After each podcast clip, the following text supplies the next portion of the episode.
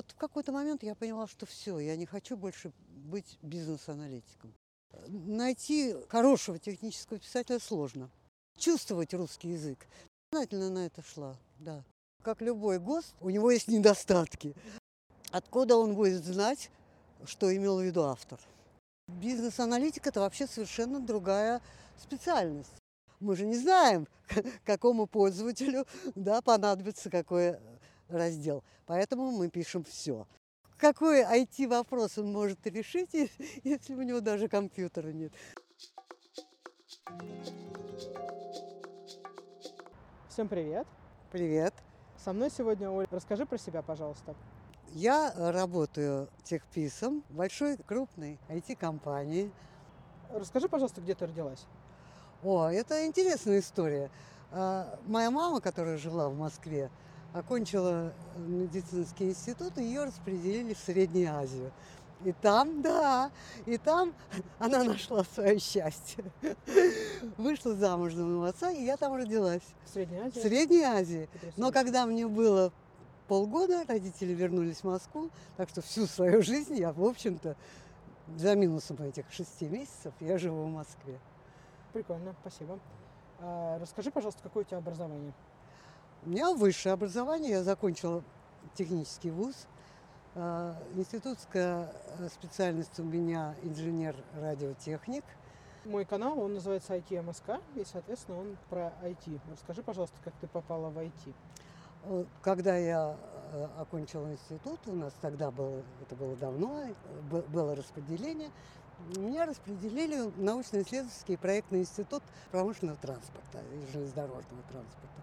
И я попала в отдел, который занимался автоматизацией процессов на железнодорожном транспорте. Вот, э, и, в общем-то, это, это уже, так, уже было IT. Я помню тебя как э, аналитика, то есть ты работала аналитиком, а сейчас ты работаешь техписом. До этой компании да, я, я работала аналитиком. Uh-huh. Это много лет я работала uh-huh. аналитиком. Uh-huh. И, но в какой-то момент э, я поняла, что уже мне не хочется. Это, видимо, это, видимо, было такое выгорание, я так думаю. И поэтому я решила, ну, чем еще да, я могла бы заниматься. Mm-hmm. Я всегда писала документы mm-hmm. сама. Mm-hmm. Да, и я подумала, что вполне возможно, что я смогу работать техническим писателем. Угу. Хотя до этого я никогда не работала техническим писателем. Скажи, пожалуйста, чем отличается технический писатель от аналитика? Бизнес-аналитик – это вообще совершенно другая специальность. Это обследование бизнес-процессов, это проектирование баз данных, э, написание заданий на программирование, ну, технических заданий. Да? А технический писатель – это человек, который сам пишет, конечно, тоже э, документы, но э, большая часть работы – это редактирование документов других э, авторов. И это очень интересная работа, кстати. Вот по, по мнению ну, людей, которые, ну, там, может быть, войти там достаточно давно, но не сильно понимают разницу между техническим писателем и аналитиком, вот по мнению таких людей, э, технический писатель это что-то такое простое, что можно начать на старте, а аналитик это уже более сложно, и вот когда ты подрастешь, ты можешь стать аналитиком. Так ли это? И так, и не так. Потому что для того, чтобы быть аналитиком, да, нужно иметь э, соответствующий склад ума. Нужно обладать хорошей логикой. Надо э, уметь Э, работать с заказчиками. Ведь, ну как, да, когда, ну, например, создается автоматизированная система. Для того, чтобы ее сделать, значит, нужно обследовать бизнес-процессы, то есть провести интервью с заинтересованными лицами, нужно обработать эту информацию, понять, что там можно изменить, если уже там частично автоматизирована деятельность, да, что нужно изменить. Ведь просто так нельзя написать эти требования. Нужно понимать, что вот это требование можно реализовать. Mm-hmm. То есть понимать, можно ли запро- запрограммировать, да, закодировать mm-hmm. это. Mm-hmm. Иначе э, это техническое задание не может быть реализовано. Систему не, не может, нельзя будет внедрить. Какой пример можно рассказать, что, вот, что нереализуемо? Э, что нереализуемо? Ну, например, система должна генерировать на выходе отчет в течение пяти минут. Мгм. Вот, вот это очень опрометчивое требование. Почему? Потому что, во-первых, тут не сказано, при каких условиях должен быть сформирован отчет. Он может быть совершенно разным. Он может быть за разные периоды времени, и, за и и нужно обработать большой объем информации.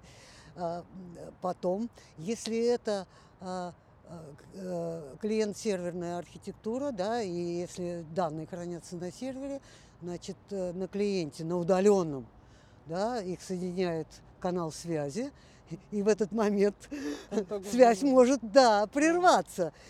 И, и вы не сможете это э, протестировать.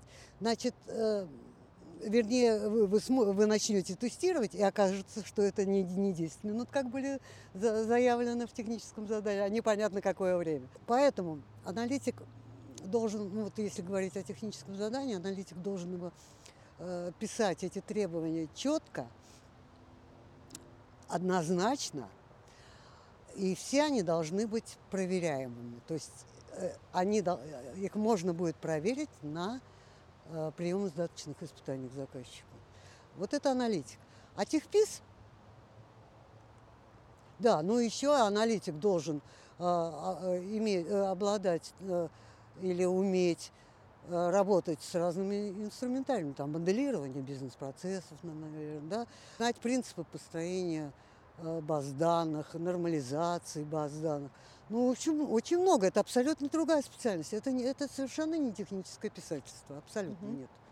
Другое дело, что э, аналитик должен уметь писать, потому что э, он, во-первых, должен четко сам формулировать мысли свои, да, э, ну, скажем, вот, опять же, возвращаясь к, к обследованию бизнес-процесса, он должен четко ставить вопрос э, э, заказчику, да, чтобы получить э, однозначно правильный ответ. То есть он должен, итак, аналитик должен отлично формулировать э, свои мы- логические мысли, формулировать их э, точно и, и- и очень точно излагать их э, в документах. И я считаю, что это обязательное м, условие хорошего аналитика. Да. Мгм. Вот. А технический писатель, ну, э, вот э, я могу про себя сказать, значит, помимо того, что я редактирую э, документы других авторов, я еще и, конечно, и пишу, там, скажем, руководство пользователя, да, ну, программу методику испытаний, разные документы. С нуля, я имею в Мгм. виду, с нуля. Да, да. А какой у тебя общий стаж работы вот аналитиком, техническим писателем? Ой, аналитиком, ну, д- д- 20 лет, наверное. А э, техническим писателем 13. Итого большинство, Ой, этого очень много. итого большинство слушателей моего канала еще не родились. Да, да, да, да, да. Целевая аудитория там Совершенно верно, да. совершенно верно. Интересно. А, расскажи, пожалуйста, с чего начинать тем, кто хочет стать аналитиком? А, кто хочет стать аналитиком? Я не знаю, вот, э, если сейчас в вузах э, э, обучают ли аналитиков, я не знаю. А кто ближе, если вот не обучать прям аналитикам, ну кто может там, не знаю, учитель, например, или программист, кто там вот. А, дело в том, что аналитик это человек, который, у которого определенный склад ума. А, вот я, например, знала очень хорошего э, программиста, мы с ним работали долгое время. Он, он был супер специалист, но он совершенно не представлял и не знал и не умел работать э, в области анализа. То есть э, это какие-то, это какая-то э, даже трудно мне сформулировать, но это предрасположенность какая-то. То есть Мгм. н- не всякий человек может быть аналитиком, точно так же, как не всякий человек может стать аналитиком, и точно так же, как не всякий человек может стать менеджером проекта. Хотя кажется, ну что там такого, ну что там такого. Хорошо. а, Да. Техническим писателем. Да, а вот техническим писателем я буду говорить о техническом писательстве в IT, да? Мгм, да. Это обязательно, с моей точки зрения, должен быть человек с техническим образованием, обязательно, потому что иначе он не сможет понять о чем, да, о чем пишут другие авторы, Да. и, и отредактировать этот текст. И, во-вторых, он должен э, очень хорошо чувствовать русский язык. То есть это не только там э, правила. Правила можно выучить, да, э, запятые, там, э, падежи и так далее. Это все правила. Мгм. Чувствовать язык, знать стилистику, понимать, э, как правильно, э, в каком стиле изложить это, и, и чтобы это было кратко, понятно, да, вот однозначно. Это вот, вот такие, вот такие качества должны Да, быть. до сих пор каждый раз, когда я пишу какие-нибудь протоколы совещаний, я каждый раз, когда мне говорят, ну, я не так понял, я говорю, не так понял не может быть, потому что было написано однозначно. Совершенно верно, да. Вот именно однозначность и самодостаточность, да. И это, это кажется, что это может, э, многие могут это сделать. На самом деле, оказывается, нет. Я сама с этим столкнулась. А если выбирать, вот, например, из какой-то вот профессии, из вот, ну, студент какого вуза больше все-таки сможет подойти там на роль технического писателя? Вот если ты, не знаю, ты собеседуешь каких-нибудь людей, если ты их Да, но ты это вот- совершенно разные люди э, из, из разных, э, с разным образованием. Техническое образование обязательно с точки зрения технического писателя. Мгм. Это э, чувство русского языка. Все. Оно либо есть, оно- либо его нет. Как в резюме можно написать, что человек чувствует или не чувствует? Это можно понять, э, когда человек начнет работать. Мгм. Вот поэтому, э, когда я собеседую, Мгм. я даю задания. Одни, э, с ним, спра- э, одни с ним справляются, другие нет. Но даже если человек справляется, а потом, когда он начинает работать, то он не может работать. Вот он плохо пишет, он плохо редактирует, у него не структурированный текст. Предложения построены так, что э, можно понять двояко. Даже от порядка слов, да, в предложении смысл может меняться. Вот эти нюансы все, оказывается, очень важны. И у меня э, такое неважное предчувствие, что вот э, с каждым годом людей, которые хорошо знают русский язык и понимают и могут э, с ним работать, все меньше и меньше. Это еще усугубляется тем, что это должны быть технари, да, то есть это и то, и другое. И правила еще Да, да, да. Да, найти хорошего технического писателя сложно. Хорошо, спасибо. А расскажи, пожалуйста, по поводу стандартов. Вот какие, я знаю, что есть там ГОСТовский стандарт, есть ИСО стандарт. А какие стандарты, в каких стандартах тебе удалось работать? Какие из них, по твоему мнению, там проще, э, сложнее? Ну, э, разные существуют стандарты. Действительно, есть э, наши ГОСТовые, есть стандарты ИСО. э, Вот. Но с какими работать? Что значит с какими работать? Вот мы чаще всего работаем с компаниями в, России. Да, очень у нас много государственных заказчиков, и они всегда, например, в техническом задании контракту, да, если они с нами заключают контракт, они пишут, что при создании системы нужно руководствоваться ГОСТами, ГОСТ 30, э, 34 или 19, к- Мгм. всё, да, по-разному пишут. ГОСТ на создание с- автоматизированных систем или программ. И сошные это не наши ГОСТы, да, но у Мгм. нас есть ГОСТы Р, которые приняты в России, они Мгм. близки к нашим э, ГОСТам, которые э, 34-м на создание автоматизированных систем. Э, Сказать, какой лучше, ну нет такого. Ведь мы же работаем в большинстве случаев по заказу. Да? Мы, мы не создаем а, продукт. Редко, вернее. Мы создаем продукты, программные продукты, но редко. Чаще всего мы, мы их пишем на заказ. И заказчик требует соответствия ГОСТам. Поэтому выбора, собственно, нет. А ничего плохого в этом, кстати, тоже нет, потому что ГОСТ – это э, э, действительно стандарт, которому, кстати, можно следовать, а можно не следовать. Э, э, Это следование ГОСТа – это дело добровольное на самом деле. Вот. Но чем хор- хорош ГОСТ? Вот, вот, например, 34-й ГОСТ на создание автоматизированных систем. А, Его, конечно, давным-давно разработали. И не самые последние люди этим занимались. И э, все эти положения отрабо- обработаны, отработаны, вернее, в течение многих лет. И если им до сих пор пользуются, это говорит о том, что э, они действительно очень удобны. Ну, там, там все прописано. Да. Другое дело, что 34-й ГОСТ а, э, не, он, я, я бы сказала так, он оглушительно молчит о бизнес-процессах. Там нет бизнес-процессов вообще.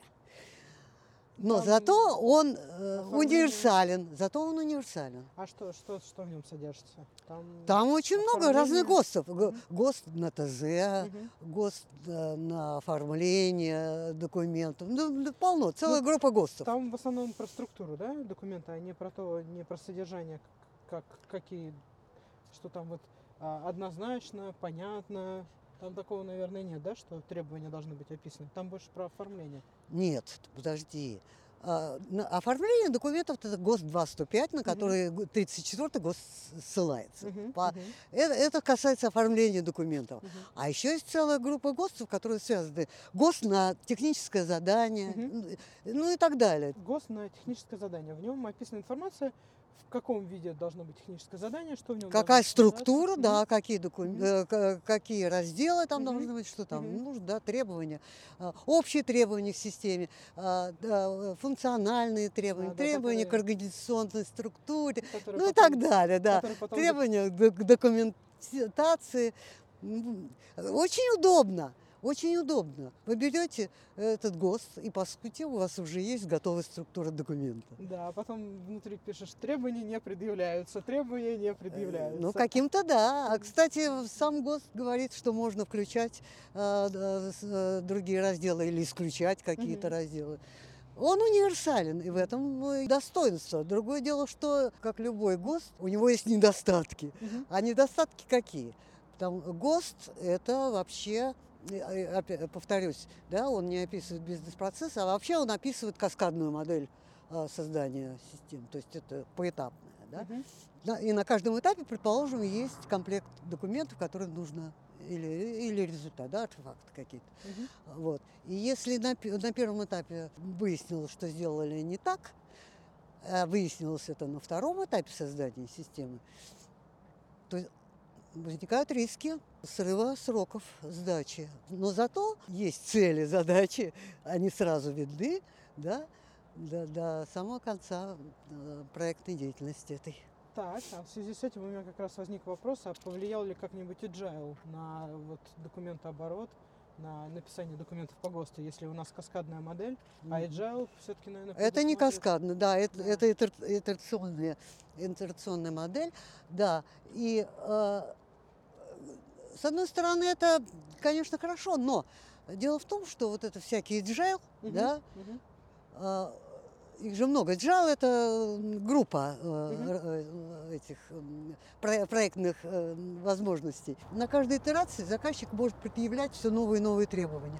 И получится, что то, что было в самом на первой итерации или до, до запуска проекта, совершенно отличается от того, что в итоге получилось. И с моей точки зрения это конечно, недостаток. То есть а, каскадную модель хорошо применять, когда точно известно, что нужно сделать. И тогда это да.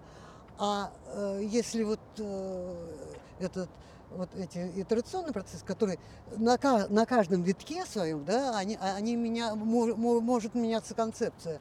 И это, мне кажется, усложнение. Ну, agile это больше, наверное, про стартапы, да, где ты еще пока не очень понимаешь, что будешь делать, но так это немножко... Может быть и так, да, может быть и так. Мгм. Да, окей, хорошо, спасибо. А как ты думаешь, будет ли востребована специальность технических писателей в будущем, или их можно будет как-то там заменить, автоматизировать? Нет, автоматизировать это нельзя. Вот еще раз говорю, да, вот это. э, Ведь э, если посмотреть в в Word, Мгм. подсказывает, да, если вы что-то не так написали, он подсказывает. Причем он не умеет э, отличать слова э, не слитные, не, о- не раздельно. да. Потом он предлагает подсказки какие-то совершенно не соответствующие той ситуации, которая возникла. Абсолютно.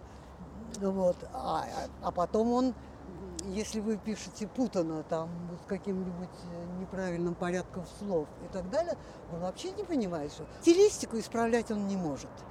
Вот. Автоматизировать это, э, с моей точки зрения, нельзя, потому что, э, еще раз хочу сказать, русский язык таков, что даже порядок слов в предложении меняет смысл. Вот. И, и, и как? Откуда Word будет знать? Word это же автоматизация, да, по сути, считаем. Откуда он будет знать, что имел в виду автор? Когда ты обучаешь новых сотрудников, ты им как-то рассказываешь, что там, не знаю, есть какие-то правила русского языка, которые говорят, что там первым должно быть подлежащее, потом сказуемое. Работает ли это в документации? Ну, э, ты знаешь, все-таки это азы грамотности, и мне не приходилось это делать. Но э, э, все-таки я, когда я обсуждаю с кем-то, да, как э, лучше писать, я всегда советую, пишите короткими предложениями, да, э, тогда сложно будет допустить ошибку, да, пропустить какую-нибудь запятую, написать э, неправильный порядок слов. Априори считается, что техпис такие вещи должен знать. Ну, я имею в виду не это, что на первом месте подлежащее, потом сказуем, потом дополнение, обстоятельства и так далее, и так далее. А, а есть ли, вот, может быть, какие-то люди, которые говорят, что вот требования к оформлению документов убивают мое творчество, и я вот бы хотела сказать как-то более пушисто, волнисто, а тут вот язык требует от меня ограниченного набора слов и там меньше прилагательных, там, например, ну там не знаю, какие-то такие ограничения, из-за чего э, человек не желает продолжать писать документы дальше. Э, существуют разные стили а, э, изложения документов. Есть официально деловой стиль, это вот эти законы, да, инструкции, приказы и так далее. Есть стиль технических документов. Он, конечно, пересекается с социальным деловым, но все равно там не допускаются э, ни экспрессия никакая. Это сухой, как я говорю, суконный, суконный язык. Угу. Суконный язык изложения. Вот суконным языком изложения я, я владею, а художественным нет. Я не умею писать. Ну, Книги я не могу писать. Если приходит человек, который приходит на собеседование и говорит, там, я, у меня там три книги уже написал, то это скорее, наверное, минус будет, да, для... Нет, ну почему? Он может владеть и художественным стилем, и стилем техническим, почему нет? Угу. Вполне допускаю, что так тоже может быть, конечно. Расскажи, пожалуйста, какие сейчас вот есть тренды тебе, может быть, известные там для технического писателя, для аналитика, если есть какие-то тренды в этом? Тренды? Не знаю. Нет, не сталкивалась с этим, не могу сказать. Про, про аналитиков не знаю. А, не думаю, что что-то сильно изменилось. Хотя, хотя раньше бизнес-аналитики, предположим, были такого широкого профиля. Сейчас, мне кажется, тенденция к тому, э, чтобы это был человек, э, знающий вот предметную область, скажем, это государственные структуры, или банковская деятельность, или телекоммуникации. Mm-hmm. И мне кажется, это плюс, это дополнительный плюс, если у человека есть такой опыт. Ты как-то немножко предвосхитила мой следующий вопрос. Это как менялась деятельность на протяжении всего времени твоей работы вот в роли аналитика mm-hmm. за там, вот, ну, там mm-hmm. за, за тот большой период, да. да, период. Я говорила о том, что я начинала в научно-исследовательском институте э, промышленного железнодорожного транспорта, а потом в другой компании я занималась совершенно другими вещами. Это было, когда я только начинала, мне казалось, я даже не знаю, как с чего начать. Э, э, интервьюирование заказчика. То уже потом мне было абсолютно неважно, какая это предметная область, потому что я понимала, я знала, что нужно спрашивать, а скажем так. У тебя есть какие-нибудь, может быть, опросники или что-то такое для себя, что-то там? Нет, э, я, конечно, я делала опросники, но это в каждом конкретном случае это был свой. Угу свой список вопросов. Э, они абсолютно разные могут быть. Абсолютно. Расскажу смешную историю, хоть это может быть не очень уместно, но mm-hmm. мы собеседовали человека на позицию нагрузочного тестировщика, и при собеседовании мы там задали ему ряд вопросов, и я решила пробежаться по моему списку заготовленному, есть ли, ну, все ли вопросы мы ему задали. Открываю свой список и, и не глядя, сразу начинаю читать, какое у вас вероисповедание. О, Господи. И понимаешь, что это вообще совершенно другой список.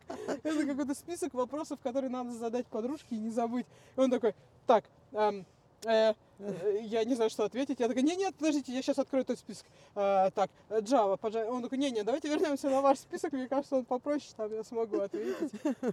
Но, Да, смешно, конечно, смешно. да, Но нельзя. ты абсолютно права, они, э, эти вопросы совершенно разные, совершенно разные. Потому что э, задачи разные стоят, да, бизнес-процессы разные. Конечно, будут, они будут отличаться. Ну, если только совсем какие-то общие там, но это же не интересно, А а интересна конкретика. меняется ли вот с течением времени, там же в те же, там, не знаю, там, ну, например, 2000-е, 2010 и вот 2020 поменялись ли какие-то требования к документам, к набору? Может быть, э, есть что-то, что устарело и что действительно уже не используется? Нет, так как все-таки это ГОСТ, да, Мгм. 34 если мы говорим, Мгм. да, создание автоматизированных систем, там есть перечень документов, которые должны выпускаться на каждой стадии разработки автоматизированной системы. Стадия обследования, Мгм. потом стадия подготовки технического задания, потом стадия технический проект, потом стадия рабочая документация, ну и так далее. Мгм. И, и там конкретно перечислены документы. Мгм. И именно такой список, то есть э, этот список большой, но в, каждой конкретной, в конкретном случае, в каждом конкретном проекте он усекается, да, остаются доку- документы, которые хочет заказчик. Но они все, они все. э, Я же говорю, что вот этот ГОСТ, он в каком году он был? По-моему, в 89-м пор он есть. Мгм. Ну, он там что-то, наверное, меняется. Но вот это остается неизменным. неизменным. И э, я прямо вижу, когда я э, смотрю тех- в госконтракте технические задания от заказчика на создание, где они пишут, что им надо, Мгм. они прямо берут из ГОСТа эти документы. Понятно. А вот, не знаю, используете ли вы сейчас, перешли вы на это на Markdown? Или Не- вы Нет, нет, нет, м, нет. Окей, хорошо. А, как ты думаешь, какой из подходов продуктовый или проектный, ну не знаю, плюсы и минусы каждого из подходов, и какой ты используешь? Это касается менеджмента, да, больше. Да, да. А, Ну, и тот, и другой подход имеет право на существование. Проектный подход – это то, когда создают по требованию заказчика, создает какой-то программный продукт, система, Мгм. и она заточена под э, требования этого заказчика. Если, если вы создаете какой-то продукт, свой продуктовый подход, Мгм. да, так называемый, это значит, что вы создаете действительно вещь, которую потом вы планируете продавать, распространять на рынке, сопровождать его, расширять его, масштабировать его и так далее. И это совершенно другая ипостась. Какую цель ставит перед собой компания? Либо она может, она может создавать свой программный продукт, действительно, и, и- и компания, в которой я работаю, она так и делала. Но таких, кстати, очень мало. Вот за все время работы а, вот так- такая деятельность была, было немного такой деятельности. А вот продуктовой, Мгм, я имею в виду, да, да, да, конечно. А вот проектная деятельность, да, очень широко. Мгм. И там, и там будут недостатки, потому что э, в проектной деятельности вы создаете э, продукт, э, который будет рассчитан только на этого заказчика. Другое дело, что вы для другого заказчика можете использовать свои наработки м, и дополнять его или каким-то образом. Но все равно это будет продукт для другого заказчика. Про- Это проектная деятельность. А если продуктовая деятельность, то есть если вы сами создаете какой-то продукт, то э, опять же тут э, какие недостатки? Вы не сможете создать функциональность на все случаи жизни. Ну, такого просто не бывает. Мгм.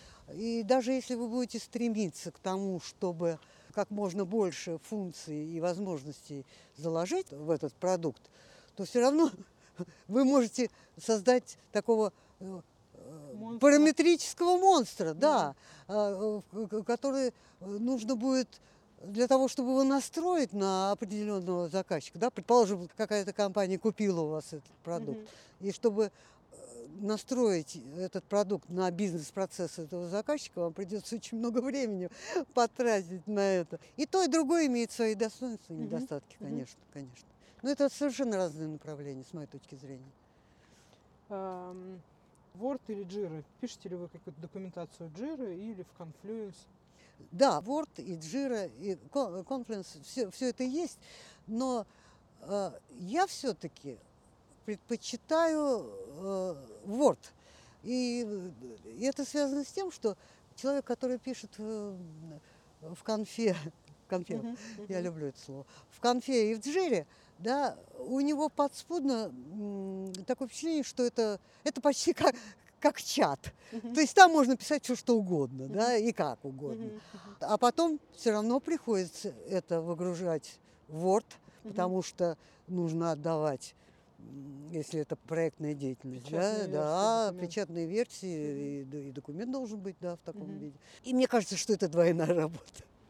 То есть э, и джира, и конфа, она хороша в том случае, если это ка- какие-то предварительные наработки, что ли. М, Ну, А, а так, внутренние какие-то, да, внутренние какие-нибудь.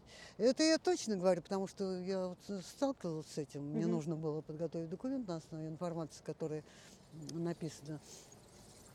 Как ты считаешь, что вот самое сложное в профессии технического писателя, аналитика? Ан- Аналитик должен так написать э, документ, Мгм. да, ну, первый документ, предположим, да, это техническое задание, чтобы он был понятен и заказчику, и разработчику. Вот э, вот здесь, то есть он должен понимать, что и тот, и та сторона, и эта сторона поймут это однозначно, то, что там написано, и реализуют ее точно так же. Ну, мне кажется, не знаю, вот что, что значит сложно? Общение с заказчиком, у всех по-разному, да, общение с заказчиком, может быть, это тоже сложно. Ну да, особенно если закрытый да, заказчик. да, Особенно если разные. это госструктура закрытая. Конечно, конечно. Попробую, да, пр- проведи э, Интервью. интервью, Да, да. да, Я чтобы человек. пару раз, да. О, я, я очень много проводила интервью, когда была бизнес-аналитиком. А есть ли у тебя, может быть, какие-то любимые документы и нелюбимые? Вот не знаю, ты, ты любишь писать, это творчество, это интересно, а вот руководство пользователя... Нет, вот руководство пользователя я люблю писать. Ну и техническое задание почему нет? Не знаю, мне, мне сложно, у меня нет нелюбимых. Нелюбимых. Я еще и делаю презентации, это тоже очень интересно. Я ненавижу писать то, где много списков этих вот титульные, потом пошел список, потом эта нумерация постоянно сбивается, ты думаешь, да, да, да, да за что, где я Э, так кому навредила? Э, С нумерацией дело очень простое. Нужно использовать стили, Да. шаблонные стили, и тогда не будет нумерация сбиваться. Да, ты вроде это делаешь, потом вставляешь какой-то абзац, который тебе прислал заказчик, и все полетело. делаешь, А, Э, ну Применить да. галочку, вот это вот э, форматирование по образцу, и все равно оно куда-то улетает каждый раз, как будто тебя кто-то проклял. Ну, э, я э, хочу тебе сказать, что нужно просто действительно повнимательнее работать со стилями шаб- шаблона, который привязан к этому документу, и тогда все получится. А ты, кстати, используешь стандартный стиль или у тебя есть еще свой какой-нибудь сохраненный? У нас есть э, корпоративный стандарт, Мгм, шаблон Мгм. стилей, мгм. который мы применяем. Он основан на ГОСТовом, э, на на требовании ГОСТа 2.105. Мгм. Это очень удобно. А, а есть ли у вас, кстати, какой там шрифт используется? Да, вот, кстати, со шрифтами очень интересная штука. Ведь э, что-то мы попали под какие-то ограничения, и там Times New Roman, да, по-моему, да, да. нельзя уже использовать. Хотя мне сам Times New Roman не нравится. Но считается, что это же шрифт с засечками, а считается, что вот такие шрифты, а, их э, глаз э, лучше воспринимает. Но у нас же есть э, что-то наши разработали, э, похожее на Times New Roman, на Arial. Вот, э, так что, может быть, мы и будем их использовать. Вот Да, в гости Times New Roman, э, Times New Roman, хотя э, Word э, уже, вот, э, начиная, по-моему, с какой? 16 версии или с какой? По умолчанию там уже калибри стоит, кажется. Даже э, шрифты э, оговариваются в ГОСТе. Мгм, Поэтому у нас тут особой вольности-то нету, вольницы, вернее. мгм. Являешься ли ты наставником, если у тебя какая-то, какая-то, может быть, группа, кого ты обучаешь, а, и как это вот проходит? Ну, я провожу обучение, э, обучение в моей компании. Э, м, Провожу семинары, готовлю презентации. Да. Семинары это какие сейчас в связи с пандемией? Вы как-то изменили формат или это Очно, в зуме, заочно, в зуме, зуме, очно, да, в онлайне, в офлайне, как Мгм. угодно. Мгм, Частично так и так. Ну Вот это не так давно я проводила э, семинары орфография, пунктуация, а потом стилистика. Прекрасно? Да. Они открыты, их как-то можно посетить или они Нет, закрыты? они в компании, Закрыты? да. Мгм. Мгм. Окей, это я бы себя бы отправила. Я могу тебе прислать презентацию. Окей. Кстати, по поводу презентаций. А Есть ли какие-то, может быть, вот ГОСТом оговаривается ли презентация? Нет, Мгм. нет, нет. А, это а чем нет. вот ты, например, руководствуешься, когда создаешь презентации? Там же вот как раз полет фантазии может быть такой прям. И розовые шрифты, цвета, в смысле. И Ну, да, да, да. Нет, ну существует правило подготовки презентации, что шрифт должен во всех презентациях был одинаковый, чтобы он был не меньше там размера 22 по-моему, чтобы его было видно Мгм. с экрана далеко. М, Он должен быть одинаковый везде. Э, Ну, а все остальное, да, на, на откуп э, преподавателя. А, Да. Известны ли тебе какие-нибудь тренды в этом направлении в Не, презентации? ну я читала Мгм. советы посторонних. Читала, да. Ну, у нас просто сейчас в трендах это темная, темная тема, вот как, собственно, Apple выпустили свою темную тему, они задали тренд, и презентации перешли э, белый шрифт и Ну, черный. на черном. А вообще белый шрифт на черном э, сложнее воспринимать, как, э, чем э, на белом фоне черный шрифт. Вот если ты, может быть, и не знаешь, а вот раньше номера на автомобилях были именно так, на Чёрные. черном фоне белые буквы. Мгм. А потом поменяли именно по той причине, что э, на белом фоне черные буквы лучше различать намного. И поэтому я, мне очень не нравится, э, для меня это о- очень индивидуально, наверное. Мгм. Мне очень не нравится черный фон с белыми буквами. И я никогда им не пользуюсь. Интересно. А мне наоборот, мне так кажется, это так Ну, освобождает это глаза. индивидуально. Мгм. Индивидуально, конечно, Мгм. конечно. Какой самый большой документ ты создавала, если это можно и имеет смысл мерить в страницах, например? О, да. Вот не так давно я писала документ, э, это руководство пользователя. Очень сложная система, которую мы реализовали. Там очень сложная логика, а из-за этого ветвящийся алгоритм действий, и очень его действительно сложно описать. Это было, вот сколько я работаю, это действительно было очень сложно. И так как логика очень действительно ветвится, э, очень большое описание. И это очень объемный документ. Я даже не, не хочу говорить, сколько там страниц. Ну ладно, больше 500. Больше. Больше Ужас. 500. Мгм. Это очень много. Я даже предвосхищаю вот эти замечания, что ну кто там будет это читать? На что я могу абсолютно точно сказать, что никто не читает руководство как книгу от Мгм. начала до конца. Во-первых, вообще редко читают. Я как инструкцией пользуюсь, когда мне надо понять, как там Да, создать да, пользователя. да. Вот такой совет, что если у вас что-то не получается, прочитайте инструкцию в конце Да, концов. да. Вот. То есть э, человек начинает читать это, когда у него действительно что-то не Да. получается или что-то он не знает. И при этом он не идет от начала до конца этого руководства или этой инструкции. Он открывает тот раздел, который ему нужен, и читает. Но мы же не знаем, какому пользователю да, понадобится какой э, раздел. Поэтому мы пишем все.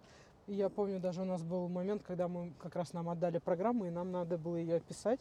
И ты нашла дефект, что у нас в ветвях оказались две абсолютно одинаковые страницы. Мы могли из разных пунктов меню перейти в одну и ту же страницу. Серьезно? Не помню. Да, да. И Не мы помню. потом писали, и разработчики нам переделывали новые, новые версии, давали.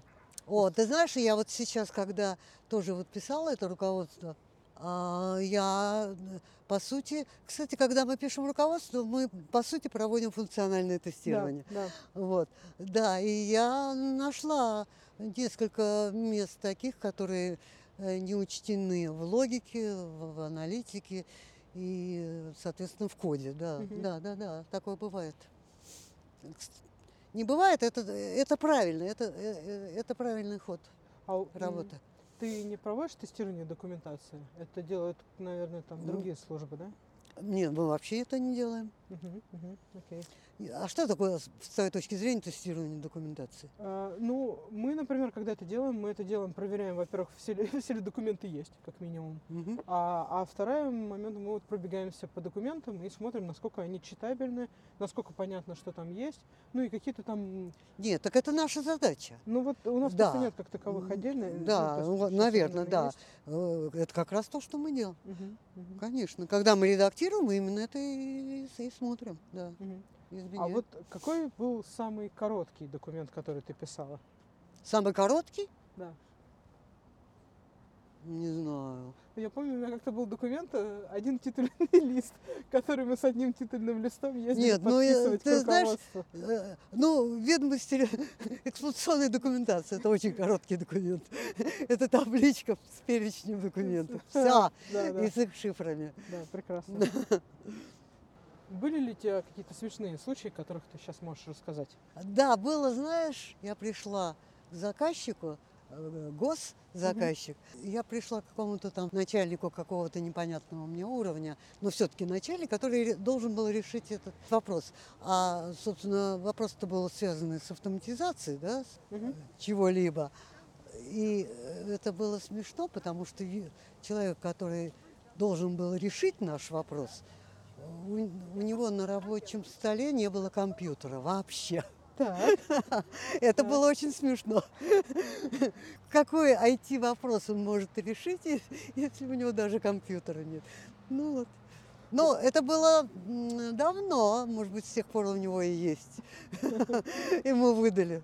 Я работала в одной российско-швейцарской фирме, вот, для, ко- тоже айтишной, конечно, и там мы общались с канадцами. Э, Это был проект по локализации программного продукта. Он очень похож такой на, на 1С. Компания, в которой я работала, они думали, что они смогут это на наш рынок э, вывести. Но с, с- с 1С не- невозможно конкурировать. да. Но работа была очень интересная, очень. А Я, я, я переводила с английского на русский. Все. Интерфейсы, отчеты, э, докумен- документацию и так далее. Вот если мы как раз затронули английский язык, э, я брала интервью у а, технического художника, и он рассказывал, что до сих пор, уже в, в 21 году, а, часть программных продуктов переведена, там, например, пушистость. Ну, то есть кисточка с пушистостью, с повышенной. Ну, то есть там прям как-то... Как ты думаешь, вот важен ли английский для работы техническим писателем, аналитиком? И вот если он действительно важен, то как его можно подтягивать? Нет, ну что значит подтягивать? Либо знаешь ты, либо не знаешь. Вот я его изучала, ну, сначала в школе, Мгм. потом что-то было в институте совершенно такое Сумбурное? неважное, да, Мгм. неважное. Но, а потом много лет я с ним не работала. А, и потом, когда вот мне пришлось заниматься вот этой локализацией, я, я все, я помнила все эти годы, я его помнила. И я просто начала работать, вот и все. Мгм. Ну, нужно его изучать. А какой другой способ? А как, Как его изучать? А, я не знаю. Ну, я вот в школе его выучила, и все. Мгм, И знала его. мгм. Хорошо учиться надо. Наверное, я так думаю. Не знаю, может быть, фильмы вот сейчас многие рекомендуют смотреть. А, например, нет, я не всё. Нет, Мгм. не смотрела. Но а, э, вот, э, вот это знание языка, которое у меня было, оно мне прям помогло. Я, я, я вот, э, кстати, в, последней компании я тоже работала с языком. Тут я уже, там-то я переводила с английского на русский, а здесь я переводила с русского на английский. Руководство пользователя, которое я написала по-русски, на русском. Мгм, мгм. Потом я его уже переводила на английский. А ты как-то использовал как э, ну, какие-то другие руководства пользователя, чтобы как шаблон, как, ну, э, там, не знаю, какой-нибудь от какой-нибудь компании типа Эбби, которая изначально производила свой программный продукт для, для Америки, например, чтобы посмотреть, как, каким слогом они пишут. Так вот, э, когда я переводила с э, английского на русский, да, меня поразило, насколько, как, как хорошо они э, пи- пишут эту документацию. Там все было четко, однозначно и очень, и очень красиво и стройно. Может быть, это Ну, помогло мне, да. Не знаю, мне иногда кажется, что английский язык, он не настолько богатый, как, как Это, русский. это так, так, так кажется. Когда я занималась вот этим переводом, я поняла, что, может быть, это такая известная, известная вещь, но э, что такое вообще перевод? Это выражение средств одного языка средствами другого языка. То есть это, это конечно, не подстрочник. Это не подстрочник. Это должно быть э, э, такое переложение на, на другой язык. Это Кстати, английский язык э, на- намного короче слова да, и фразы, чем в русском. Поэтому локализация иногда бывает сложной. Скажем, если тебе нужно э, интерфейс, э, да, поля в интерфейсе, они там да, определенную длину имеют, то, то даже надо заключить э, все слова. Ну, мгм. Это была проблема, да. Но они дали localization kit такой, очень удобный. Разработали они специально. Ну, сами Мгм, авторы мгм. продукта этого. Я им пользовался. Какие технологии ты используешь в работе? Программные продукты, э, возможно, какие-то, ну, да, либо технологии уже при написании документов. Нет, это Word. Мгм. Это Вот. Были ли у тебя какие-нибудь обучения и конф- участвовал ли ты в каких-нибудь конференциях? И как ты считаешь, вот есть ли действительно полезное обучение а, и полезные конференции для аналитиков, технических писателей? Вот все, что я знаю, да, я, я изучила сама. Но это все тоже, опять же, индивидуально. Кому-то это достаточно, кому-то нужно э, ходить на курсы. Дело такое. Если человек хочет что-то сам изучить, он это будет делать. Мгм. Мне кажется, так. Вот если разговаривать не про ГОСТы, а про вот там ISO или еще какие-то новые тоже другие форматы, может быть, вот бывает, случается как-то так, что приходится что-то новое изучать, и для этого надо действительно ехать на какое-то обучение. Вот было Ну, вообще-то, вот э, я сказала, что все, что я сделала, да, я сделала сама. Но на самом деле я э, два раза ходила на обучение. Это был PMI, Мгм.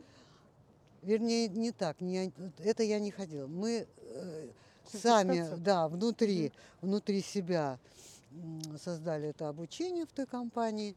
а, И какой-то раздел, э, э, тему из этого курса PMI я обучала, Мгм. остальными обучали другие люди, а, другие сотрудники. Вот. А, И еще один раз я пошла на курс, это вообще было всего три дня, на All Fusion, на моделирование бизнес-процессов. Мне было интересно. Вот. А все остальное нет, все остальное сама. Мне кажется, это зависит от желания человека. Ну, ну стреми пойти на курс только для того, чтобы получить э, как- какую-то бумажку, ну, это бес- бесцельно. Ну вот, я не знаю, но я помню там, не знаю, лет пять назад в трендах были какие-то UML-диаграммы. Да, UML тоже, да. И вот Но там- все это можно сейчас, когда у нас есть доступ к информации, которую которую мы можем, да, Ask Google. да, да, да, да, да, Да. найти, погуглить это, за- не знаю, все это так доступно, что Как ты относишься к таким словам, как погуглить и прочее? О, я люблю их. Мгм. Я их люблю, да. А, Они такие как-то ложатся. Я вообще люблю вот этот профессиональный жаргон айтишников. Мгм. Он мне нравится. Другое дело, что когда мы пишем документы, их не должно Да. быть. Это да. И это сложно, наверное. Ну, тогда, да, нужно перевести с русского на русский. Было ли у тебя выгорание? И как ты поняла, что оно наступило? И как ты с ним справлялась? Да, во- вот в какой-то момент я поняла, что все, я не хочу больше быть бизнес-аналитиком. Я вообще люблю работать, да, я люблю ходить на работу. И когда я поняла, что я не хочу идти на работу, понятно было, что что-то надо с этим делать. Ну Вот. Э, Но это был один раз. После этого я стала техписом, и я до сих пор техпис. Можно ли, будучи аналитиком, оставить мысли о работе на работе и не уносить их домой? Возможно ли вот удавалось ли тебе выключать голову и приходить домой и не обдумывать, как бы лучше было бы написать? Нет, никогда у меня такого не Я ни- никогда не могу, если у меня проблема в голове, я ее приношу домой, Да. я, к- я к ней все время возвращаюсь. Как там писал Картиги, не пилите опилки, а я их пилю всегда, опилки. Вот. Да, я не могу, не, не- могу абстрагироваться от этого. Наверное, это плохо, но такова сущность. А вот э, у технического писателя, ну вот у тебя большой опыт э, работы как аналитиком, так и техническим писателем, чаще ли, вот мне кажется, что у аналитика такие проблемы чаще бывают, чем у технического писателя. Э, Ну, думаю, что да, думаю, что да. А, Но э, и у технического писателя тоже может быть вещь. Например, там что-то в конце дня выяснилось, что что-то написано неправильно, а это нужно менять во всей документации. Вот ты приходишь с этой мыслью домой, что это вот, как же так, почему это так вот так случилось, не виновата ли я в этом и так далее. Ну, аналитиков, наверное, больше, да, да. Когда я решила, что я буду аналити- э, что я буду техническим писателем, я прекрасно понимала, что это такой дауншифтинг, конечно. Но я сознательно на это шла, да. Потому что, ну, я, я вообще, честно говоря, даже не знала, какой бы еще бы, чем бы я еще могла бы заниматься. Вот у меня как раз есть вопрос, что и было ли у тебя когда-нибудь желание перестать быть аналитиком, техническим писателем? Если оно было, то вот кем бы ты и куда ты пробовал, например? Не, я никуда не пробовала. Вернее, э, э, я, когда я поняла, что я не хочу быть аналитиком, то я решила, что я хочу быть техписом. Мгм. И с тех пор я хочу быть техписом. Мгм, Вот друго- А кем быть еще, не знаю. Ну, я а не как ты знаю. думаешь, вот ну, на твоей практике э, Ну, аналитики я- в кого перерастают? Аналитики в кого перерастают? Ну, техписы могут, конечно, в аналитика вырасти. А уж аналитики, м, честно говоря, даже не знаю. Ну, какие-нибудь владельцы продуктов, там, не знаю, А. например, руководители. Да, у нас, кстати, проектов. были такие люди, которые к вла- вла- владельцы продукта перешли. Но Мгм. мне это не интересно, честно говоря, поэтому я даже об этом и не думаю. Используешь ли ты какие-нибудь, может быть, есть ли у тебя, может быть, какие-то секреты или что-нибудь такое? Как вот, вот пришла к тебе какая-нибудь гениальная мысль, а, как ты ее не забываешь, чтобы завтра принести на- с собой обратно на работу? Записываешь блокнот, там, делаешь напоминания в телефоне или... Нет, нет, нет, я, я помню. Ни- никаких, э, потому что эта мысль, она сидит в моей голове, и она никуда не уходит, поэтому мне не нужно ее записывать.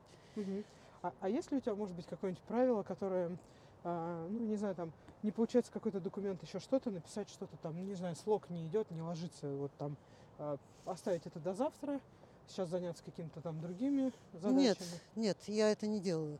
И, э, в смысле, я не, не оставляю это на завтра. Мгм, мгм, Я всегда это делаю в тот момент, когда я это поняла. мгм. Хорошо, понятно, спасибо. Э, Хорошо, спасибо. А есть ли у тебя какое-нибудь хобби? О, хобби. Вообще в моей жизни... А, да, кстати, вот я подумала, что э, чем бы я могла бы еще заниматься, кроме этого дела. У меня, и это связано с моим хобби, наверное, э, э, у меня был период, когда я занималась репетиторством. По Вот. русскому языку? Нет, по математике. По математике? Да. Так, так, ага, Да. А потому что математика была моим хобби. ага. Ну, вообще сначала моим хобби было, если уже идти с самого начала, то а, моим хобби было чтение Мгм, книги. мгм. От меня родители запирали даже книжные шкафы, потому что я читала все подряд. Читала, читала и читала. И когда я, ну, это уже где-то в конце школы, я добралась до серьезных таких книг, как а, там ну, какие аналы Тацита или Декамерона Бокаччо, я поняла, Да, Что- неплохо. что я не понимаю эти книги, что м, это нужно читать потом. Это я поняла. Но читала я всегда, да. Потом, потом у меня началось хобби, это математика. Я, я училась в математической школе, мне очень нравилась математика, Мгм. очень нравилась. Вот, и я ее очень любила. И было, было три предмета, которые я любила. Это математика, русский язык и английский язык. Неплохо. Да, вот такие три предмета мои были любимые. А сейчас, если брать, кстати, книги, ты, не знаю, какой формат тебе больше нравится? Э, Формат. Электронный книг, А, э, бумажный или, например, аудиокниги? Нет, аудио совсем нет. Я даже в машине их не слушаю, Мгм. когда веду. Мгм. А вот, а вообще, ну или, или электронный, или, или бумажный. Да, так вот и продолжая э, Хобби. разговор о хобби, Мгм. да. Потом у меня появилось интересное хобби. Э, Я научилась играть в преферанс. Так. И мы ночами напролет писали пулю. Очень хорошая игра, очень. Да. Вот. А потом, когда уже у меня появились дети, появилось новое хобби, такое чисто женское. И я начала вязать. Я Ага. умею вязать. Ага. И очень долго этим занималась. Сейчас нет. Так что так. Как ты считаешь, э, многого ли ты достигла и есть ли еще к чему стремиться? Я считаю, что я неплохо выполняю свою работу, потому что действительно э, я получаю отзывы да, от, от тех людей, с которыми я работаю. И я понимаю, что э, моя работа сделана вполне неплохо, на уровне. И, наверное, это какая-то высота, я не знаю. Но с моей точки зрения нужно качественно выполнять работу. Ну, это очевидные вещи, понимаешь? Э, А к чему стремиться? Чтобы стремиться к тому, чтобы еще лучше выполнять. Ну, наверное, да, всегда так надо делать. Не знаю, может написать какого-то робота, который создаст какие-то правила и будет сам там суперумные документы писать. Нет, он не сможет это сделать никогда, с моей точки зрения. Какие Точно так же, как, скажем, э, э, Google переводчик, да, какой-то э, Google переводчик плохо переводит, Да, да. да, с английского на русский, плохо. И Точно так же, да, и обратно. А если несколько раз перевести то, что он переводил, да, то получится э, Смысл исходный, да, смысл да. другой. Да. А Вот. Э, Нет, э, про- профессия техписа никогда не закончится, наверное. А каким ты видишь свое будущее через пять лет? Таким же, как сейчас. Меня вполне устраивает то, в каком состоянии я нахожусь сейчас. Мне нравится работа, мне нравятся люди, с которыми я работаю. И я не хочу ничего менять. Наверное, это неправильно, хотя черт его знает. Мне кажется, это очень круто. Мне тоже кажется, да. Что бы ты посоветовала новым специалистам или тем специалистам, которые хотят стать экспертами в области аналитики, технического писательства? Ну, э, опять же, любой совет выглядит как банальность. Но тем не менее, меня когда спрашивали, ну, у меня на работе спросили, что бы ты могла посоветовать. Я могу повторить то, что я сказала тогда. Что не нужно зацикливаться на неудачах. Да? Э, Нужно э, либо идти вперед, совершенствоваться, либо уходить в этой области, в которой ты работаешь, либо уходить в другую область. И все, и тогда все получится. А вот если мы заговорили о неудачах, был ли какой-то такой вот там большой провал, который ты там до сих пор помнишь? Э, LibreOffice кто-то э, у нас из наших сотрудников подготовил документ, и Мгм. когда я его открыла в Варде, другой, в другой версии Варда, да, все было вроде бы нормально. Э, Принт-превью тоже все хорошо. А когда я распечатала, оказалось, что прям на титульном листе э, часть слов вообще не напечаталась. Так. Это была потрясающая какая-то вещь. И я до сих пор не знаю, почему так происходит. То есть принт превью нормально показывает, а после выдачи на принтер половины слов нет. Ну, я, конечно, нашла выход из положения, но это было интересно. Это был LibreOffice. Да, ну это, наверное, обладатели мака. Да, наверное. Ставить. Ага. А, Ставьте лайки, подписывайтесь на мой канал. Я забываю всегда это сказать, обязательно надо. Наверное, у меня из вопросов все. Мгм. Спасибо, было интересно. Спасибо.